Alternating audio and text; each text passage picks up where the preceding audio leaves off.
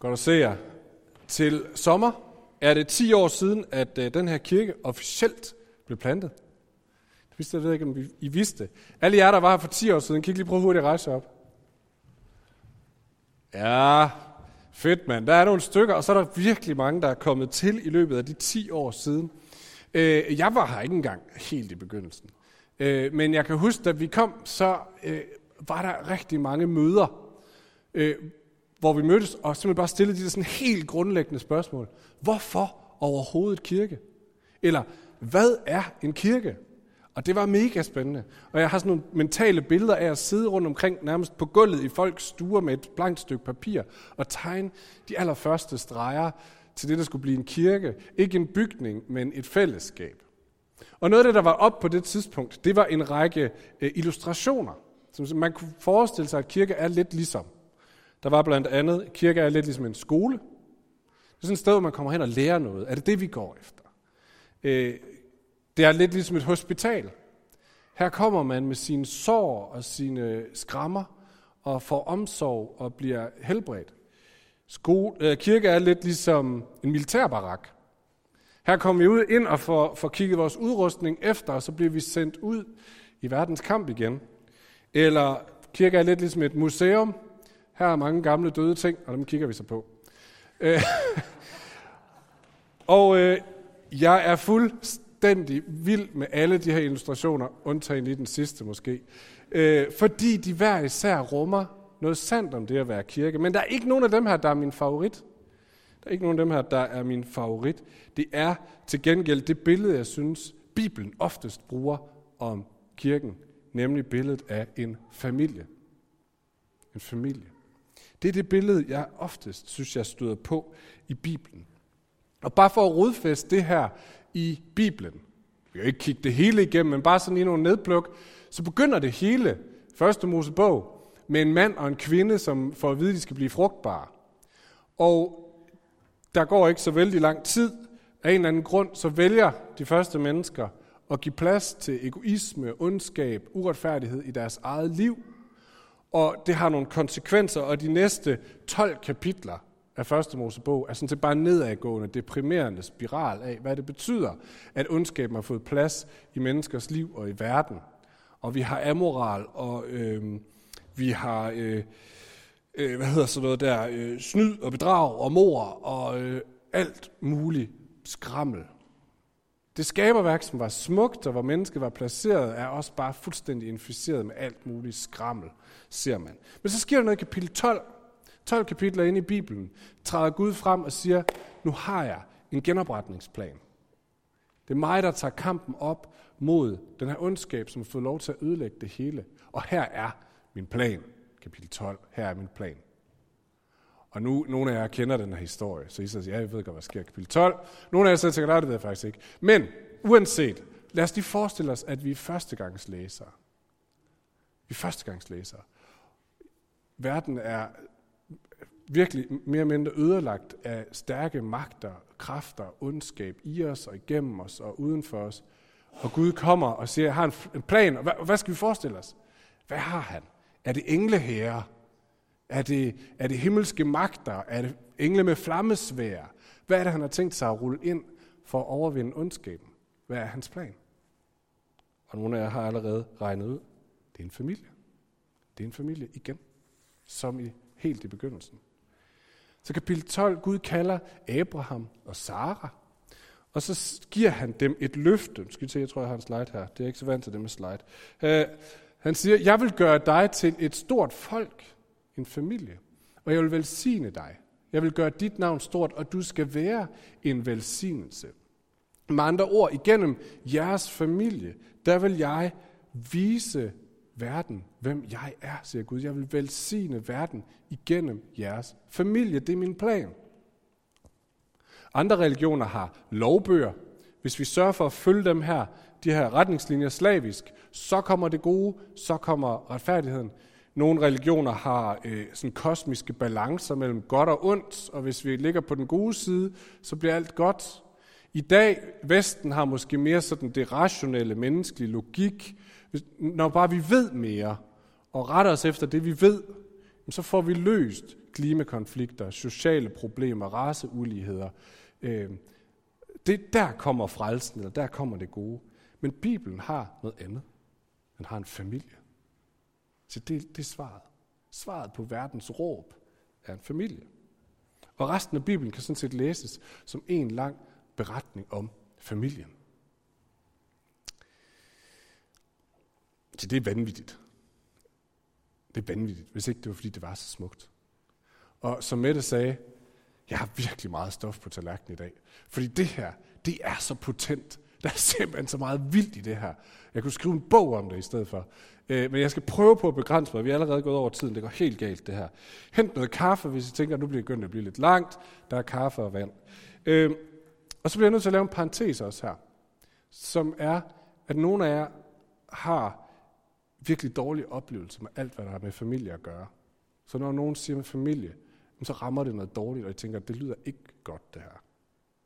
Jeg håber, at det, jeg kommer til at sige i dag, kan være med til at bringe håb også ind i de sår, og kan være med til at tegne et andet billede af, hvad familie var tænkt til at være.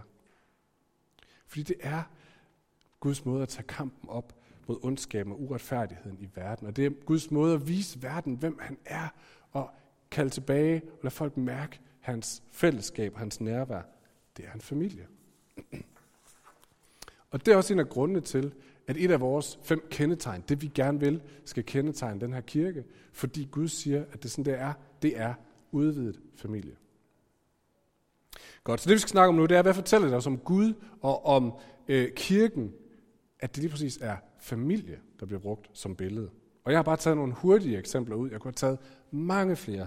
Så du kan jo selv gå hjem og, og fundere over det, studere din bibel. Vi har også lavet sådan et super light studiemateriale omkring udvidet familie, som et af vores kendetegn. Det kan man jo bruge for sig selv, eller i sin livsgruppe, eller, eller i et andet fællesskab. Det ligger ind på vores hjemmeside, ind under kendetegnene. Øh, men vi skal hurtigt videre. Det første ting, det siger om en familie, eller det siger om Gud og om kirken, at billedet af en familie, det er det her. Familier fester. Familier fester. I foråret der blev min mor og far 70. Og det ville de jo gerne fejre. Men det unævnlige var til stede. Corona. Så de kunne ikke holde sådan en klassisk suppesteg isfest for alle deres venner. Så det de i stedet for gjorde, det var, at de lejede en spejderlejr, og så inviterede de alle deres børn og deres børnebørn, og så var vi sådan en forlænget weekend på en spejderlejr og holdt fest. Og fejrede, at de blev 70. Fordi familier fester når der er noget at fejre. Dele af min familie ser jeg kun til fest. Jeg ved ikke, om I kender det der, folk spørger, Nå, dine tanter og onkler, ser du tit dem? Nej, ikke udover til fester, svarer man så tit. Men familier fester, når der er noget glædeligt. Fødselsdage, bryllup og eksamen, barnedåb. Så samler vi familien omkring os, fordi de har været vidner til vores liv indtil i dag, og vi ved, at de følger med. Vi ved, at de føler med, og vi vil gerne have dem omkring os. Eller hvis der sker noget tragisk, så vil vi gerne have dem der. Fordi vi ved, at de har fulgt os, og vi ved, at de føler med os. Igen, det er ikke os alle sammen, der har positive minder om familiefester. Og det er heller ikke alle familiefester, der er mindeværdige. Men jeg tror også godt, vi stadig kan fornemme, hvordan det kunne være familier, der fester. Nogle gange bliver familiemedlemmer udskiftet med venner, eller der kommer venner til, og det bliver en ny slags familie, men det fungerer på samme måde. Okay, hvad betyder det så, når vi siger, at kirken er en familie? Jamen det må jo betyde noget så simpelt som, at kirker fester. Kirker fester. Det var en af grundene til, at de første kristne de flyttede helligdagen fra jødernes sabbat om lørdagen til søndag. Fordi de sagde, at vi bliver nødt til at fejre, at Jesus har overvundet døden, og at døden ikke er det sidste ord i vores liv. Det skal vi da fejre. Så de mødtes om søndagen til god mad, til sang, til mange krammer og alt muligt andet for at fejre. Hallo, vi tilhører ham, der overvandt døden. Søndag er en festdag. Og hvor havde de lært det fra? Ja, det havde de da fra kirkens herre, fra Jesus. Jeg læste en fantastisk øh, kommentar om øh, af en eller anden forsker her for et par uger siden. Det var om Lukas evangeliet. Han sagde, det er sjovt, når man læser Lukas evangeliet, så virker det som om Jesus altid er til fest, eller er på vej til fest, eller er på vej fra en fest. Det virker som om det er fest det hele for Jesus. Omkring ham er der fest. Og når han skal beskrive øh, evigheden, når det nye, den nye jord kommer, så er det beskrevet som en bryllupsfest, som Peter har fortalt os om de sidste par søndage. Det er fest, det er fest, det er fest. Familier, fester, kirker, fester. Men kan man så sige, er, det ikke, er kulturen ikke bedre til os? Til det end os? Altså fredagsfest, lørdagsfest, måske torsdagsfest. Øh, er det ikke dem, der er fat i noget her? Måske er vi blevet sådan lidt fest for fordi vi tænker, det er da noget værstligt stats, det der. Det skal vi da ikke. Og jeg tror, jeg har lyst til at sige, jeg tror faktisk, vi kan lære noget af kulturen her. Vi kan blive bedre til at feste. Vi kan simpelthen blive bedre til at feste. Og så samtidig har jeg også lyst til at sige, jeg tror, vi kan feste bedre. Fordi, og det her, det er en fordom, men jeg tror, mange af fester øh, sådan ude i verden, kan nogle gange få karakter af at feste fra noget. Så jeg, øh, jeg flygter lidt fra min hverdag, fra mine præstationer, fra mine hæmninger, fra mine forpligtelser. Og så er jeg bare i det her festmiljø. Jeg tror, det Gud han inviterer os til, det er at feste til noget. Til at opdage hans glæde, til tillid til andre mennesker, til fortrolighed, til tilhørsforhold, til samhørighed på en helt, helt ny måde, som han vil vise for os. Men vi får kun lov til at se ind i glæden, når vi giver glæden plads, når vi fester. Så kirker fester, hvordan kan vi som familie opdage mere af det?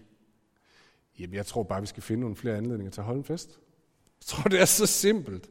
Altså, hvor Jesus han fortæller det igen, Lukas evangeliet. Han fortæller tre lignelser. Han fortæller om en, en mand, der har mistet et får, og tager ud og leder efter det og finder det igen. Han fortæller om en kvinde, der har mistet en mønt, og som støvsuger hele huset og finder den igen. Han fortæller om en far, der har mistet en søn, som kommer tilbage igen. Og hvad sker der i hver, hver eneste lignelse? De holder en fest. De inviterer alle, de kender og siger, jeg fandt mit får. Og jeg tænker, en måde at læse den lignelse på, det er, find nogle flere anledninger til at holde en fest. Når du finder et får, når du har fundet din mønt igen, når det er onsdag, når det er søndag, når du har bestået en eksamen, når du har overstået tandlægebesøg. Samle folk, sæt en flaske vin eller sodavand på bordet og siger, vi fester, for det er gået godt med det her. I stedet for at lade det passere, samle nogle folk, sige lachaim, som jøderne siger, til livet, for kærligheden. Fordi når vi dykker ind i glæden, så tror vi, vi får lov til at opdage glædens herre, ham som har givet os glæden. Godt, vi har ikke tid til at blive med den. Familier hører sammen. Familier hører sammen. Der går en, en, en gammel historie i min svigerfamilie, fra min svigermors familie, om en onkel eller et eller andet, det kan Marie fortælle, som rejste til Australien som helt ung. Og det var før charterturisme, så det gik altså 40 år, før de så ham igen. Og så pludselig en dag, så troppede han op hjemme i Hvide Sande, og så var han jo lige så meget en del af familien. Lige så meget en del af familien. Fordi familie har ikke at gøre med, hvad jeg, mit engagement eller mine præstationer. Familie er i kraft af mit ophav. Du er født af den mor, du hører til her, sådan er det. Overført til kirken. Der er ingen af os, der sidder her, der hører særlig meget til i den her familie. Der er ikke nogen af os, der har fortjent pladsen på en særlig måde. Ikke dem, der stod op før, der var med til at plante kirken for 10 år siden. Ikke dem, der giver mest i øh, tilsavn til kirken økonomisk. Ikke dem, der lægger flest timer på, og, øh, på det ene og det andet her kirke. Ikke dem, der står heroppe og leder lovsang. Ikke engang dem, der prædiker eller er ansat. Ikke dem, der er nyest. Ikke dem, der har været her længst tid. Der er ikke nogen, der hører mere til end andre i det her fællesskab, fordi man hører ikke til på grund af det, man gør, men på grund af dem, vi er. Fordi vores far har sagt til os, hey, du er min søn. Jeg siger, du hører til her. Paulus, den gamle kirkeplanter, øh, som har skrevet en stor del af det nye han siger det på den her måde. Der er ingen forskel, for alle har syndet, det vil sige, at vi står alle sammen lige, og vi har mistet herligheden for Gud, og ufortjent gøres vi retfærdige. Vi gør os retfærdige af hans nåde ved forløsning i Kristus Jesus. Vi stod på samme niveau. Han løfter os op. Der er ikke nogen af os, der har noget pral af. Familier hører sammen. Familier er, er det ikke flot lavet? Forskellighed i enhed. Det var for, at de kunne huske det bagefter. Min søster, hun er meget forskellig fra mig. Hun er en kvinde for det første. Det er jeg ikke. Hun bor øh, på et nedlagt landbrug Jeg bor inde i byen. Øh, hun går hjemme. Det gør jeg ikke. I nogle familier er forskellen mellem søskende meget større. Men hun er stadigvæk min søster. Vi er stadigvæk i familie. Vi er stadigvæk en enhed, selvom vi er forskellige. Når hun sender mig en snap ud fra sin køkkenhave og hendes store squash og hvad der, så beriger hun jo mit verdensbillede. Hun åbner mit syn for ting, jeg ikke selv ser. Det samme er sandt om kirken. Jeg er ikke en halvt så god sanger som Jonas og Thomas heroppe.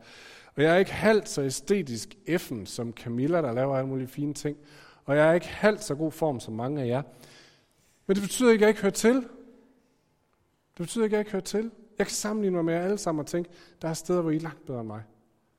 Men det betyder ikke, at jeg ikke hører til. Jeg har min plads her. Så må jeg begynde at glæde mig over, hvad er det, det bringer til, at du kommer med det, du kommer med. Og det, du kommer med, du kommer. Det er ikke en konkurrence, det her. Jeg har lyst til at trykke endnu mere på det her, fordi prøv lige at tænk for dig selv.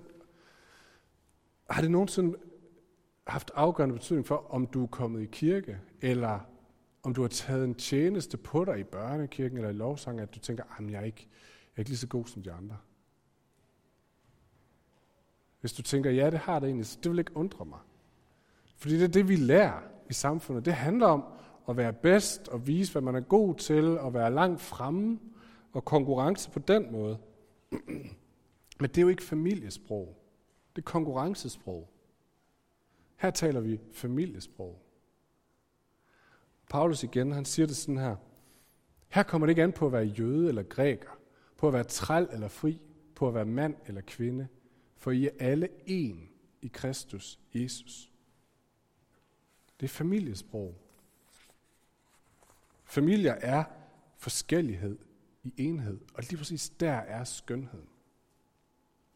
Okay, videre. Nej, der. Familie er pagt, ikke kontrakt. Kontrakter det er sådan noget, du har med din udlejer. Jeg lægger så mange tusind her hver måned, og så får jeg det her værelse. Eller du har det med din arbejdsgiver, jeg lægger så så meget arbejde, og så får jeg så så mange penge. Hvis du bryder din kontrakt, så får du ikke nogen penge. Øh, eller du har det med dit lokale supermarked. Så længe I har det bedste udbud og de billigste priser, så handler jeg hos jer. Hvis der kommer en Rema, så går jeg derover i stedet for. Øhm, det er kontrakter, og de kan brydes. Pakter er noget andet. Og man har simpelthen ikke en pagt med ret mange. Jeg har en pagt med Marie, som jeg er gift med. Den blev oprettet den dag, vi blev gift. Og så lovede jeg at elske og ære hende i medgang og i modgang. I hvad lykke Gud den almægtige vil tilskikke os. Øh, hvis det havde været en kontrakt, så havde vi sagt noget i retning af, at jeg lover at elske ære hende, så længe hun gør mig glad. Eller så længe jeg føler, mit, føler mig øh, opfyldt, så længe øh, jeg er seksuelt tilfredsstillet, så længe hun er ung og smuk, øh, og den dag hun ikke lever op til den kontrakt, eller der kommer et bedre bud, så ryger kontrakten. Men det er ikke en kontrakt, vi har. Det er en pagt. Og i sådan en pagt siger man dybest set, jeg lover at være tro, uanset hvad du gør. Som lige mærker efter på den der, det er sindssygt stærke ord. Jeg lover at være tro, uanset hvad du gør. Jeg har en pagt med mine børn. Uanset hvad de gør, så vil jeg altid elske dem. Og jeg vil altid forsøge at hjælpe dem. Og en af de store velsignelser ved en pagt, det er den tryghed, det giver for at kunne leve i frihed. Mine børn, de behøver ikke gå og tænke, shit, går far nu, for jeg kommer til at ødelægge fjernsynet. Men selvfølgelig går jeg da ikke. Min hustru behøver ikke tænke, hvor nej, går han nu, fordi jeg gik ned med stress, eller fordi, nej, selvfølgelig gør jeg da ikke det. Vi har en pagt. Det er også en af grundene til, at det er vist, når Bibelen siger, at man skal vente med at have sex med hinanden, til man er blevet gift. Indtil man har en pagt med hinanden. Fordi ellers så vil sex være en del af kontrakten, en del af forhandlingen, hvor jeg skal præstere og vise, hvad jeg kan, og hvis ikke det er godt nok, så ryger relationen. Og nu kommer noget vildt. I Fyns Valgmøde har vi en pagt med hinanden. Ikke en kontrakt. Og jeg er lidt presset over at sige det. Jeg var faktisk lidt presset, da jeg skulle skrive det. Jeg havde lyst til at, at nedskrive det eller tage det ud, fordi jeg synes faktisk, det er meget, meget store ord. For det betyder noget fuldstændig vildt. Det betyder, at vi vælger at elske hinanden, selvom vi i perioder ikke oplever at få det samme tilbage. Vi vælger at tjene hinanden og bruge vores tid og bruge vores overskud på hinanden, også selvom vi oplever, at jeg er den eneste, der gør det. Vi vælger at give gavmildt af vores surt opsparede penge, også selvom vi ikke lige synes, de bruger det på det bedste i verden. Vi vælger at gå i store sko, selvom vi synes, alle andre går i for små sko. Kan vi virkelig forvente det af hinanden? Kan vi ikke skrive det ned til et kontraktforhold her? Nej, vi er nødt til at have en pagt. Vi er nødt til at have en pagt. Fordi, hvis ikke det er en pagt, vi har, hvis det er en kontrakt, vi har, så betyder det, så kan jeg kun komme i kirke de dage, hvor jeg har noget at vise frem. De dage, hvor jeg er i overskud, og mit tøj sidder godt, og mine børn opfører sig ordentligt. Fordi ellers så kan jeg jo gå ind, og så kan de andre sige, du hører ikke rigtigt til her. Øh, eller, nu gider jeg ikke være her længere, det er for nederen. Øh, så kan jeg ikke komme med mine fejl og mine fiaskoer. Så bliver kirke sådan en, et poleret lig, hvor vi alle sammen kommer med nogle masker, der viser, hvor gode vi er. For det er jo en kontraktforhandling, om vi hører sammen. Men hvis vi har en pagt, så kan jeg komme de dage, hvor jeg ligner udskidt æblegrød, og bare kun kan overleve på forbøn. Fordi vi har en pagt med hinanden. Og den anden grund til, at vi bliver nødt til at have en pagt, det er, kun på den måde efterligner vi vores himmelske far. Ham, som er overhovedet i familien. Pagtsprog, det er hans modersmål. Han opretter pagter med os. Han lover at forblive tro og giver sin velsignelse, også når vi er utro. Og i sidste ende så er han klar til at betale alt. Også måske uden at få noget igen. Det kommer vi tilbage til lige om lidt. Men sådan efterligner vi overhovedet i familien. Okay, men vi bliver nødt til at have et sidste punkt med. Familier vokser. Det er fuldstændig naturligt. Som min øh, sviger bedstefar sagde, da Marie hun blev gift få måneder efter. Nej, Marie blev gravid få måneder efter, vi blev gift, så sagde han, ja, hvis man spiller i lotteriet, så må man jo regne med at vinde. Sådan er det. Og familien vokser, og pludselig så fylder man flere husstande, og måske endda spreder sig over flere byer. Igen overført til kirken. Familier vokser. Jesus sammenligner konstant Guds rige med ting, som har i sin natur at udvide sig. Det er surdej, det er korn, der vokser, det er ukrudtsfrø, der breder sig helt vildt. Han siger, sådan er Guds familie, sådan er det i Guds rige. Fordi kirken er ikke, Guds familie er ikke sat i verden for de hyggelige familiefesters skyld, selvom det kan være hyggeligt. Vi er en, så at sige, familie på mission. Vi har med en dagsorden på husk, vi er Guds plan for at overvinde ondskaben i verden. Vi overvinder ondskaben ikke ved kamp, men ved lige så langsomt at inkludere mennesker i Guds familie og elske ondskaben ud af dem og lade den families kultur vinde over had og uretfærdighed og hævn. Gud får lov til at forvandle. Okay, det er jo lige de ting, jeg har tænkt at tage op. Men for alle de her karaktertræk gælder, det er ikke sådan, at vi kan overføre fra mennesker til Gud, så vi kan sige, om sådan her er vores familie, så er Gud nok også lidt sådan. Det er faktisk omvendt. Det er, Gud er sådan her. Gud fester. Gud, øh, alle de her ting, jeg lige har sagt. Og derfor så afspejler hans familie det på vores bedste dage, og kun i glimt. Og det er nemlig min næste pointe. På vores bedste dage, kun i glimt. Nogle af jer sidder helt sikkert og tænker, ja, det lyder meget flot, men altså, du har slet ikke oplevet, hvor kold og kynisk den sidste kirke, jeg kom i, var. Eller, eller måske sidder du der og tænker, der må være en lille kerne i Fyns valgmenighed, der oplever det her, for det gør jeg i hvert fald ikke. Og lad mig bare gøre det helt klart. Jeg har aldrig nogensinde oplevet et kirkefællesskab, som brillerer på alle de her punkter. Slet ikke. Men jeg har til gengæld set glimt af det i de fleste kirkefællesskaber, jeg har oplevet. Glimt af Guds væsen, Guds familie.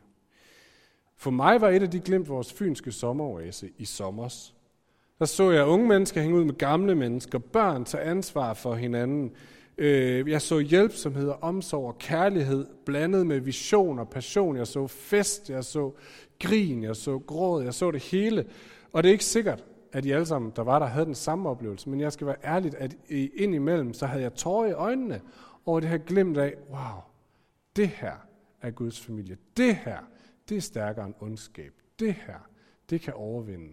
Det fungerer langt bedre end våben, eller kontrol, eller sanktioner, eller restriktioner. Det her, det er smukt.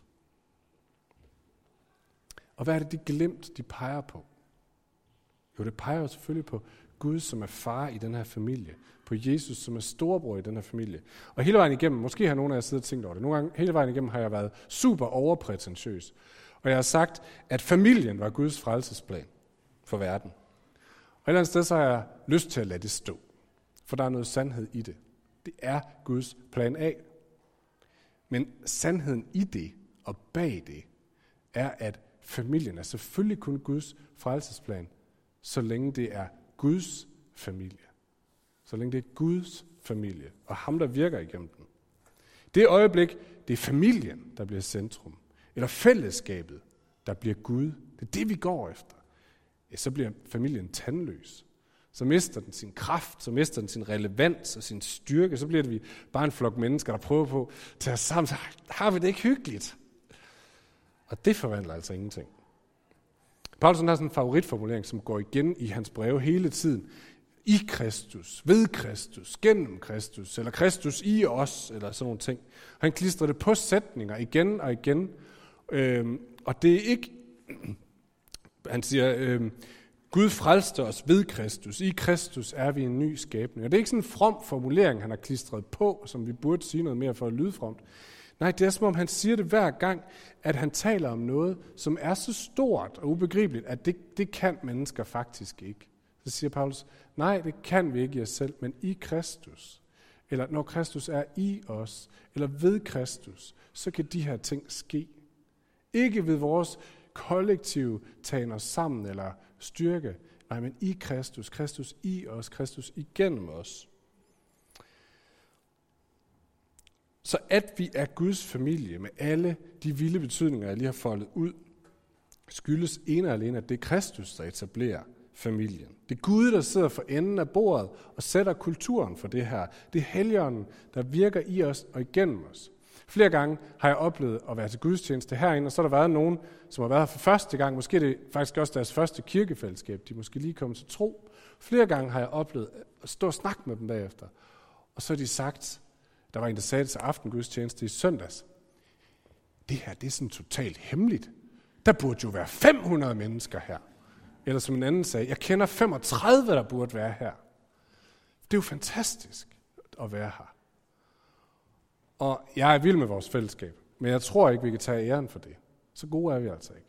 Jeg tror, det de får lov til at opleve, det var, at her mødte de noget igennem fællesskabet. Det var Kristus igennem fællesskabet. Det var deres himmelske far igennem fællesskabet, de fik lov til at mærke en berøring fra. Det er kun der, familien bliver verdens håb.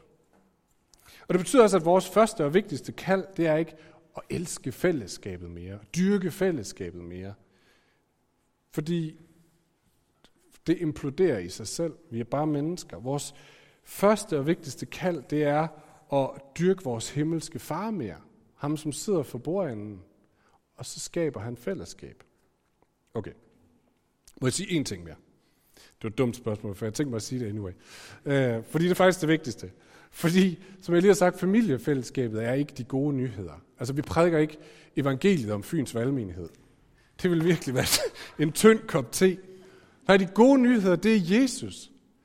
Det er evangeliet om den konge, som kommer og etablerer sit rige og overvinder ondskaben og sætter sin familie.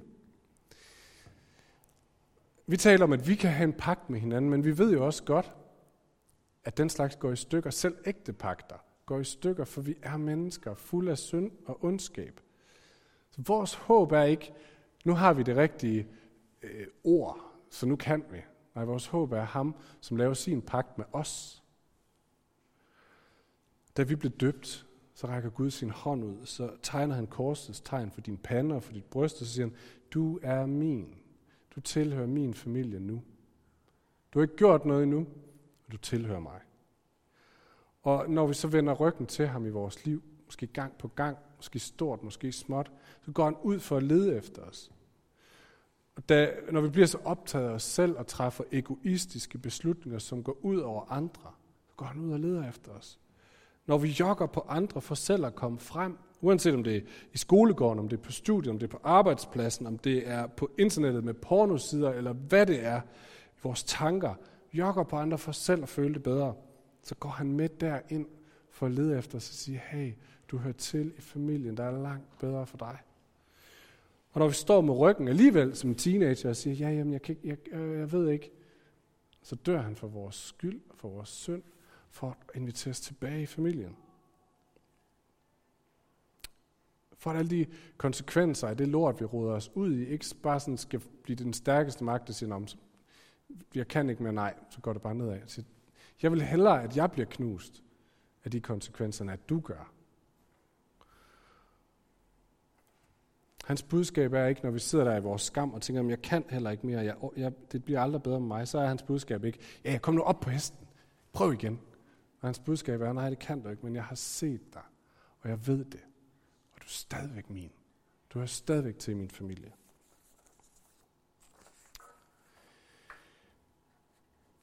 Sidste pointe. Hvordan kan man opleve noget mere af det? Fyns Valgmenighed, hvordan kan vi opleve noget mere af det? Jeg havde egentlig lovet med dig, Jonas, at det, det vil jeg snakke rigtig lang tid om. Og det kan jeg altså simpelthen ikke helt overholde, fordi jeg har ikke mere tid tilbage.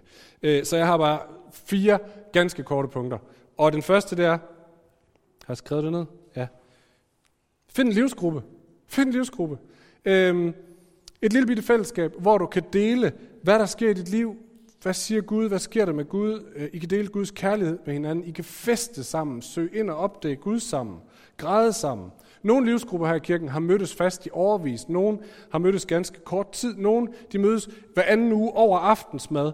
Vi skulle alligevel spise, så kan vi lige nå at bede sammen og fortælle, hvad der sker i vores liv. Nogle de sidder pænt hver torsdag aften. Nogle de mødes måske på en legeplads og deler en kiks. Det er det, der sker i den her livsgruppe. Find en livsgruppe. Vi har brug for at mærke familien.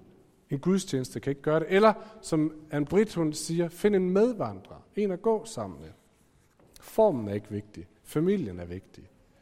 Øh, vi kan ikke overleve på konfirmationsfester. Vi skal have noget mere. Okay, når det så er sagt, så mit andet råd, det er, kom til gudstjeneste. Kom ikke hver anden gang, kom hver gang. For din familie har brug for dig. Din familie har brug for at se, se dig, og at du er her. Øh, også selvom du i en periode bare sidder på en stol, eller måske sidder op på stillezonen, eller, eller nærmest sidder uden for bygningen. Din familie har brug for, at du er her, og du har brug for at være her og mærke familien. Næste punkt. Øh, det bliver mere og mere udfordrende, det her. Få dig en tjeneste. Bliv forbeder, bliv lovsangsmusiker, bliv, øh, bliv praktisk, bliv børnekirkeleder, bliv whatever. Fordi der, hvor du begynder at investere din tid i familien, så opdager du, der er brug for mig. Jeg udfylder en plads. Det er ikke sjovt bare at sidde hen i hjørnet og kigge på de andre lejre. Kom ind og lege med. Og sidste, nu stiger udfordringsniveauet. Giv penge til familien. Jesus han siger på et tidspunkt, der hvor din skat er, det vil sige din tid, dine ressourcer, der vil også dit hjerte være. Så hvis du gerne vil have dit hjerte over i familien, så bare giv en masse penge til familien. Og jeg siger det ikke som sådan en pligtting, eller fordi jeg tænker, vi skal virkelig, øh, vi har brug for penge. Jeg siger det, fordi det flytter vores hjerte. Det betyder, at vi oplever, at vi hører til i den her familie. Godt. Jeg kunne tage, det var fire råd, og måske var det for meget på én gang. Så tag en, og så kan den næste komme efterhånden. Øhm, og jeg kan kun tale for mig selv. Jeg vil hellere, at mit hjerte er i Guds familie, end i nogen andre planer for, hvordan den her verden skal klare sig. I min egen formåen, i politiske planer, i klimaplaner, hvad ved jeg. Fordi det, jeg ser i Guds familie, det er smukt. Og jeg tror på, at det kan overvinde alt ved Guds kraft. Og jeg vil gerne se det oversvømme Fyn, fra hjemløse narkomaner, der aldrig har oplevet kærlighed, til rige erhvervsledere, som soler sig i andres anerkendelse. Jeg vil gerne se hans kærlighed overvinde kulde og smerte og ondskab. Lad os slutte med at bede sammen. Og så kan lovsangslederne gøre sig klar imens. Almægtig Gud, tak fordi, at du inviterer os ind i din familie. Tak fordi du er en far. Du er ikke en boss. Du er ikke en moralsk vogter. Først og fremmest, du er en far og du elsker os som en far. Og tak, fordi vi er en familie. Vi er ikke et interessefællesskab, vi er ikke et kontraktfællesskab. Vi er din familie, og vi hører til her. Gud, vil du komme og lad os se mere af dig.